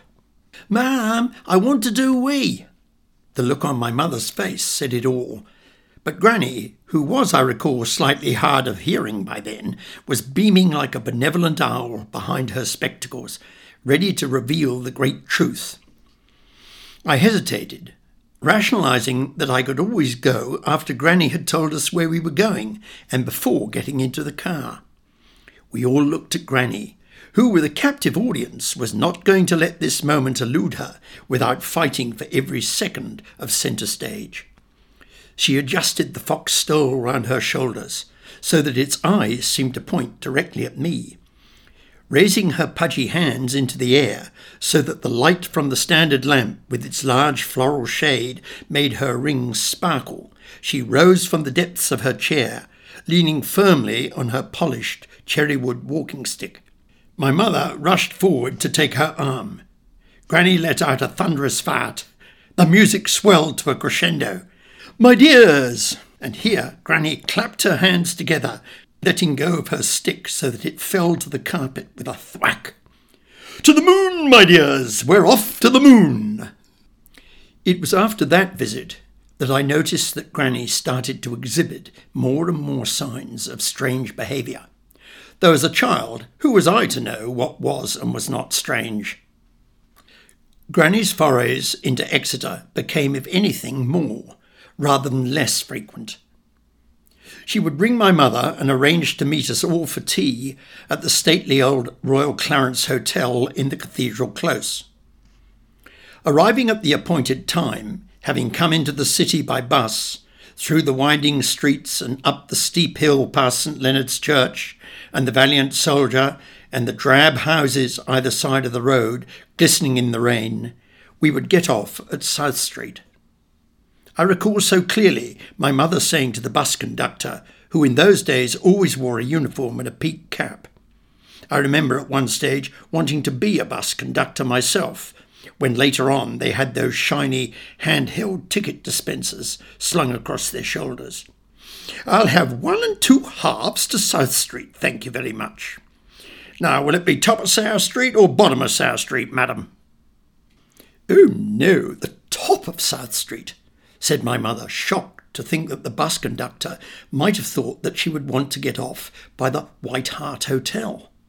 Not that there was anything wrong with the White Hart, as long as it remained purely as a landmark, in much the same way as the Valiant Soldier. The buses were the large grey green double deckers with a wide platform at the rear on which the bus conductor would stand, legs braced as the swaying vehicle careered along narrow, wet streets at speeds exceeding 25 miles per hour. How I longed to be able to stand there on the platform, though perhaps I would hold on to the shiny pole that bisected it and from which the daring young things would swing to the pavement before the bus had pulled to a stop. I think my mother knew that that was also one of my secret desires because she used to make sure that I was firmly seated towards the front of the lower deck of the bus. That is, if it wasn't standing room only, which it was more often than not, unless some kind man, it was always a kind man, gave up his seat for my mother, who was invariably carrying her two shopping bags. I'm sure that many of my mother's kind men bitterly regretted their chivalrous gestures, as my mother thanked them effusively in her plummy accent. Like the Queen, I always thought much later. Except the Queen, I'm sure, never carried a tartan shopping bag in one hand and a green canvas shopping bag in the other.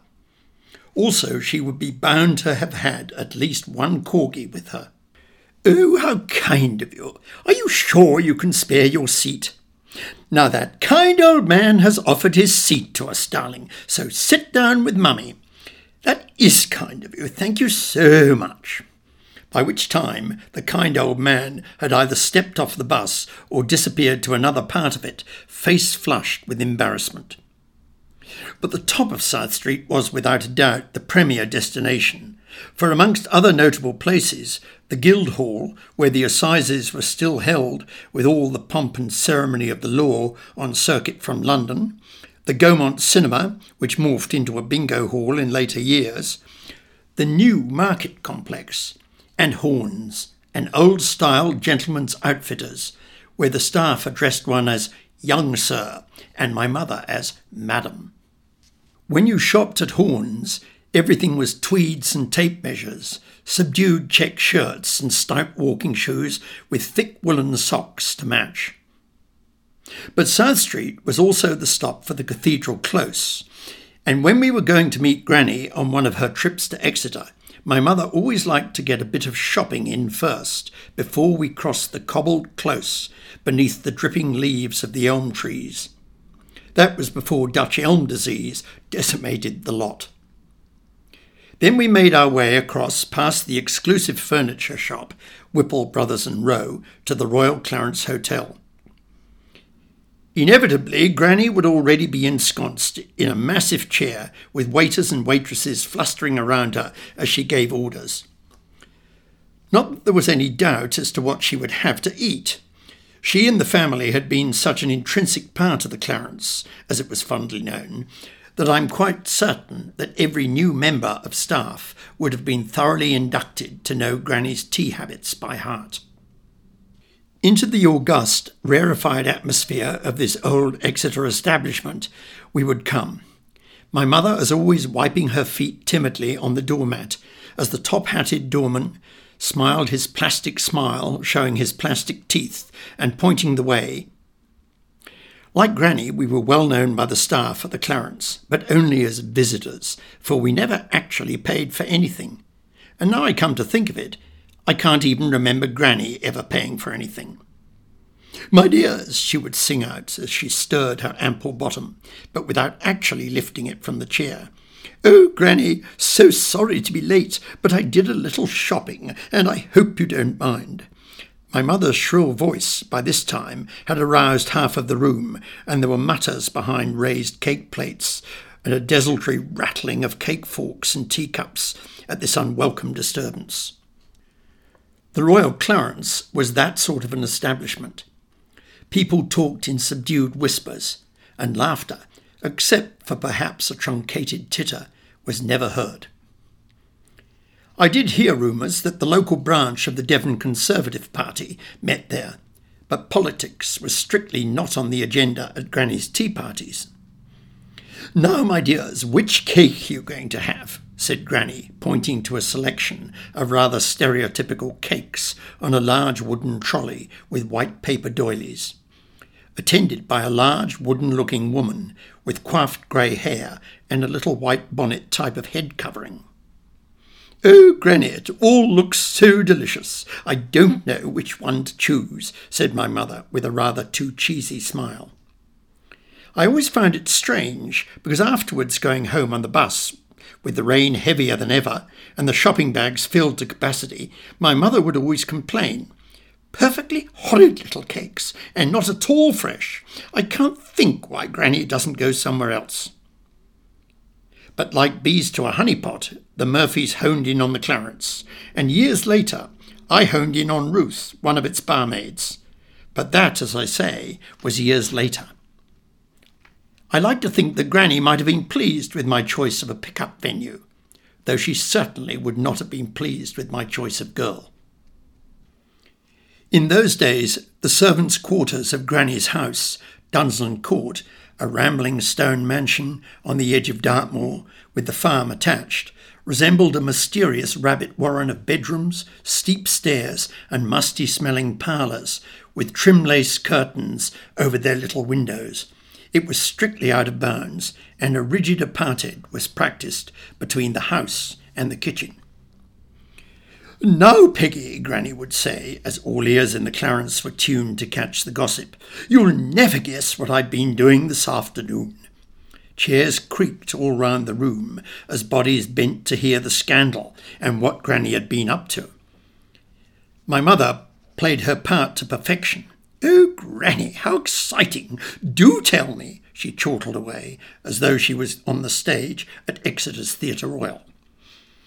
I remember sitting on a hard, upright chair and fiddling with one of my socks. The staff came up, or those that could spare themselves from other duties, edging into the large room with its discreetly lit chandeliers, whisking invisible dust from impossibly shiny side tables with carefully folded napkins, and moving surreptitiously to rearrange the tiers of cakes. The atmosphere became almost tangible Outside noises could be heard through the bobbly, frosted glass windows that overlooked the bustle of the close. Cups of tea were suspended mid flight towards parched and leathery lips, clawed, liver spotted hands poised as they were about to grapple for square slices of stale marble cake. Oh, my dear, I've been doing a spot of winter shopping, exclaimed Granny with glee. Oh, Granny, how marvellous! But didn't you go shopping two weeks ago?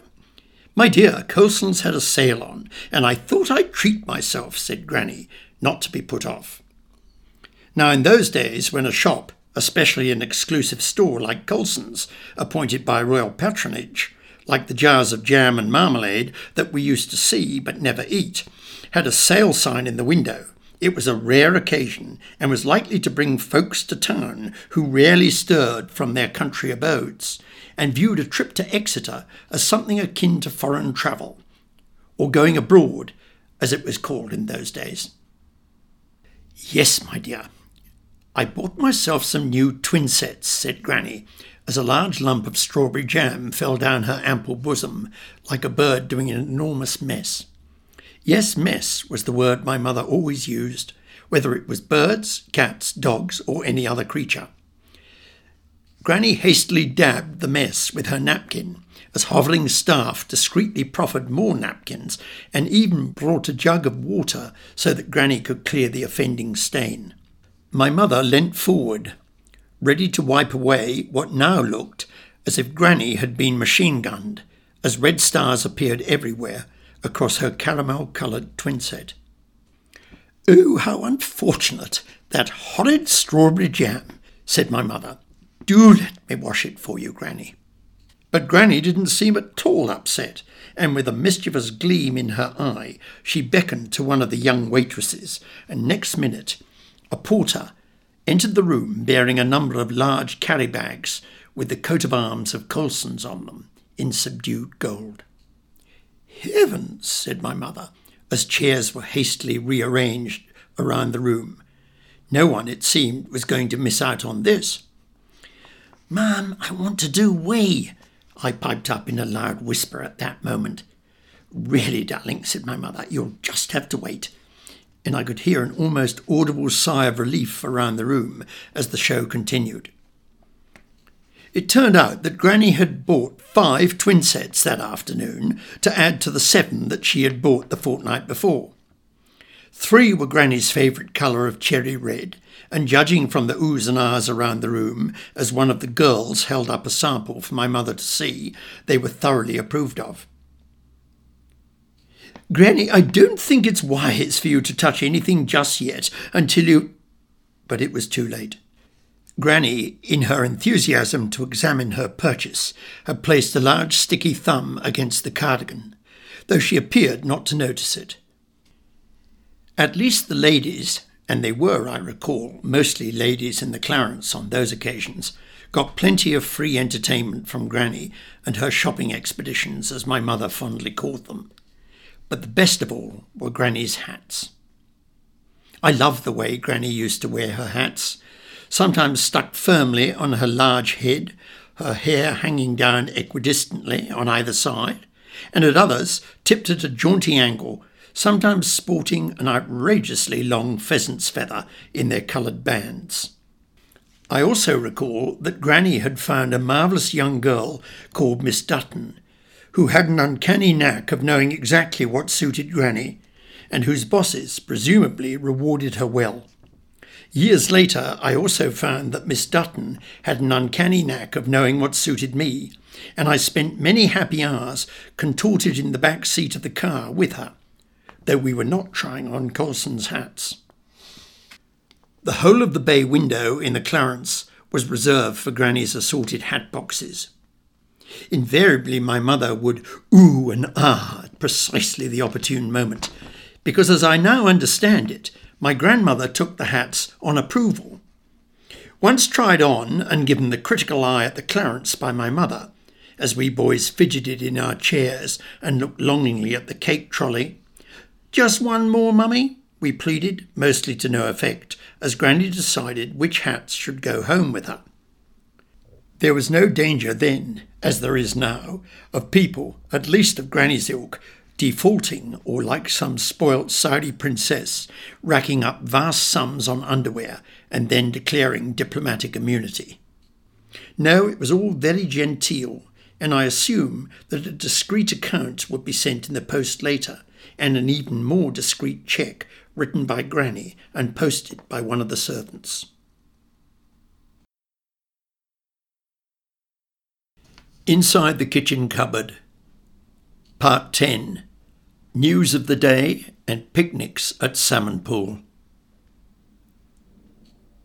But we were as far removed from Granny's position of wealth as it was possible to be. In fact, a comparison between the Queen of England and one of the palace flunkies in terms of wealth would probably be an under exaggeration. But dear Granny, for all her eccentricity, was wonderful to us, and she would never have let it cross her mind that my mother might only possess the bus fare home and be scraping the larder to make us our supper. What my mother lacked in wealth, she certainly made up for in social status. Her conversation was always sprinkled liberally with references to Lord and Lady Tiddlybom, as she invariably referred to the gentry. It seems rather strange, or at least an unkind quirk of fate, that both my mother and my father came from such privileged backgrounds, and yet we, that is, my brother and I, were always being told by our mother that she was living on the smell of an oily rag. I loved some of her expressions, and when she was with her younger sister, there were always gales of laughter as they gossiped. One of my earliest memories of my mother and my Auntie Maureen was taking us to the cinema, though for the life of me I cannot recall what we would have seen. Had I not such a vivid recollection of the beam of light from the projector, I would have said that it was the Christmas pantomime, but I know that it wasn't. It was what I later referred to as my mother's draw games. Everyone in my mother's social world came from one or other of a set of drawers. Hence, we came from the top drawer, but the cleaning lady came from a drawer a considerable distance towards the bottom. I always recall on this particular occasion the hats of the ladies in the cinema, principally because they effectively concealed the screen as I tried to stretch my neck like a giraffe. I also recall the blue smoke spiralling ever upwards and seemingly drawn into the beam of the projector. In those days, the atmosphere was thick with cigarette smoke, and I'm surprised that nobody sued the cinema for cancer from passive smoking. But it was the fashion then, and everyone smoked even my mother with her one a day, mostly ground into the ashtray. As well as the draw game played out at the cinema, my mother and her sister indulged in another game called Happy Families, which could be played at the same time and in the same venue. It went something like this My mother, in a loud whisper, Now I think that's mother with the daughter and the two children nodding her head towards the vague silhouette of a family in a row of seats somewhere in front of us, all shoulders and curly hair. Oh no, Peggy, from my aunt. She's much too old looking to be mother. I think it's grandma. Oh, nonsense, Maureen, from my mother. Shut up, from a seat somewhere to the left. And so it went on until the interval.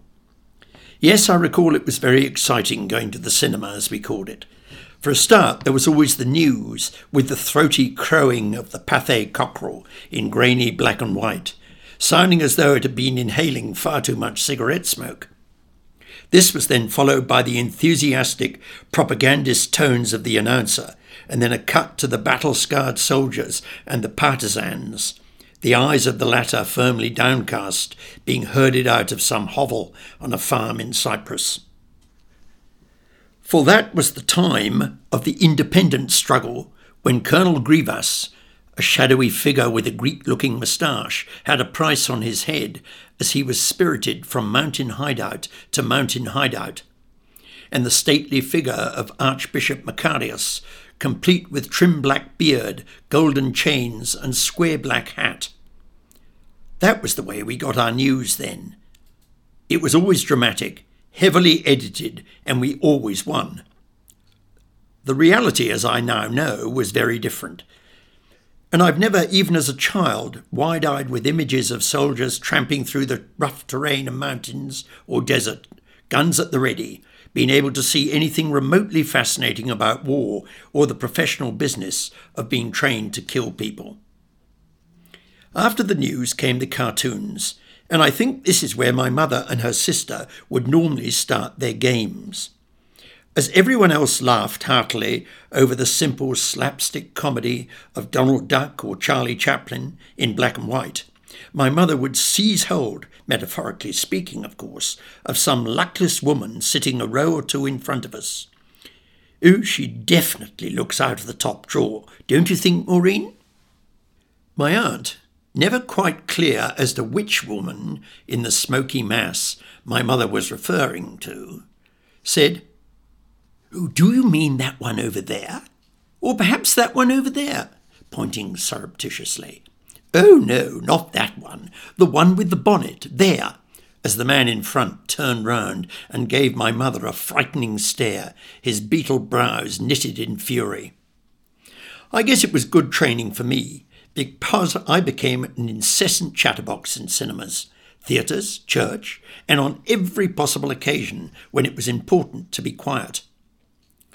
The glares and admonitions within earshot of our family inured me to the continuing stares and menaces as I got older, in much the same way as today's horrific violence on the television barely raises a reaction from our watching children. Now, I've always steadfastly proclaimed to anyone who will listen that anything more violent than Bambi and the Forest Fire is too violent for me. The other show that we looked forward to all year was the annual pantomime. This was before the days when famous stars of the stage and small screen were co opted to play the principal boy. This was good old fashioned fun, where Aladdin or Dick Whittington was played by a leggy blonde with leather boots on legs that went on forever. I do not recall fantasizing about these girls, not that I ever knew what that, that involved. But I'd overheard my mother talking in a stage whisper about how unattractive Mrs. So and so was, but I suppose she must have plenty of SA. When pressed, and to avoid being embarrassed by me saying continually in my squeaky voice, Mummy, what does SA mean? My mother told me firmly to be quiet, but eventually she gave in and said, Sex appeal, darling, and we don't talk about that. And I didn't, and neither did she. But the problem with the pantomime for me was not the principal boy, at least then it wasn't. No, it was the Wicked Witch, normally played by the fairy. Even though I could see parts of her silvery costume peeping through the folds of the witch's cloak, that was scarce comfort to me. At the mere entrance of the witch, I was under the seat and crawling towards the exit beneath everyone's shoes, amidst mumbled curses and exclamations. I was quite frankly just terrified of witches, and nothing seemed able to assuage that fear. The consequence for the family was twofold. First, my mother spent the greater part of the panto, as we called it, in the foyer with me, pestering her for an ice cream or sweets. And secondly, me pestering the others, normally my grandmother and brother afterwards, to tell me what I had missed. It was not one would call a win win situation by any manner of means. I admit it now, I had a vivid imagination, and as against that, my brother was more stubborn than the proverbial mule. Consequently, our outings as a family were almost bound to end up in a dramatic way. Even the simplest and most innocent of picnics could, given a bit of leeway, spark a dramatic incident, as invariably happened when we went to Salmon Pool. Not far from us, through leafy lanes, the River Exe ran deep through meadows full of buttercups and over a weir. This was a playground for the spawning salmon, and those rich enough to buy a license to fish for them. The river forked at Salmon Pool, the main stream tumbling in foaming white down the weir, with a steep stone bank on one side on which the fishermen stood. The other tributary was an altogether less volatile body of water, which meandered off, only to join up with its larger brother or sister further on towards the outskirts of the city. It was this field, with a rough bridge over the Quarter tributary and a padlock gate to keep out all save the rich salmon licensees, that was a favourite picnic ground for us. The banks of the meandering river had been trodden down by cattle, the colour of the Devon mud, through which they splashed, and the river was clear and deep in a series of pools. On fine afternoons, my mother would announce that she'd packed a picnic, which consisted of jam sandwiches, perhaps a thermos of tea, and a bottle of milk. I always remember my mother's milk bottle, a special one that she took on picnics. It was oblong and tall, and my mother invariably sealed it by putting a piece of greaseproof paper beneath the cap before screwing it back on. I remember she always placed the milk bottle upright in her basket, with the old thermos, the sandwiches, a piece of cake, and perhaps an apple, and the old kitchen knife. She always took a rug with her on those occasions, as the grass was not thought safe to sit on, with one sit upon, without some sort of protection. Looking back, I realised that it must have been quite a trek for my mother. As per usual, she was left to carry everything, and we boys just scampered on ahead. The first obstacle we encountered on our arrival was where to sit. Now, my brother had a phobia about people then, and unless we were sitting on our own, with no one else in sight, he was not at all happy. As the salmon fishermen, with their vans and equipment, invariably had been there many hours before we arrived, this proved more difficult than it sounds. However, once a suitable patch of grass had been found, well away from the ubiquitous cowpats, which in itself meant a fair amount of searching, my mother would spread out the picnic rug. We boys would soon be off and peering over the steep stone bank that fell like a grey waterfall down from the green grass to the ledge on which the salmon fishermen stood. Looking back, I now wonder how on earth it was that the cows that roam freely along those riverside meadows didn't also land feet up with the salmon fishermen. But they didn't, we stood on the edge looking down on the foaming water with the deep pools beneath the weir and watched as the fishermen cast their lines. Here and there along the bank, the silver flashes of trophies yanked fresh from the river glinted in the hot sunshine, proof indeed that the long periods of inactivity which we tended to observe led eventually to a profitable return. But inactivity was not something that we tolerated lightly, and in no time we were trying to scramble down to the narrow ledge where the fishermen stood, ever watchful.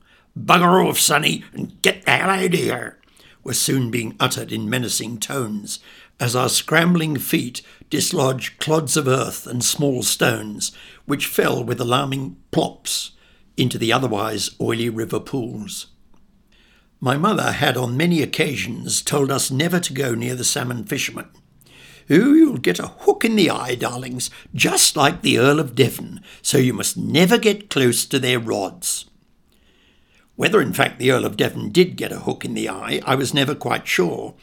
But however real the story was to me, it never actually deterred me from my descents over the stone bank, though I did keep a wary eye out especially when a salmon fisherman made a cast.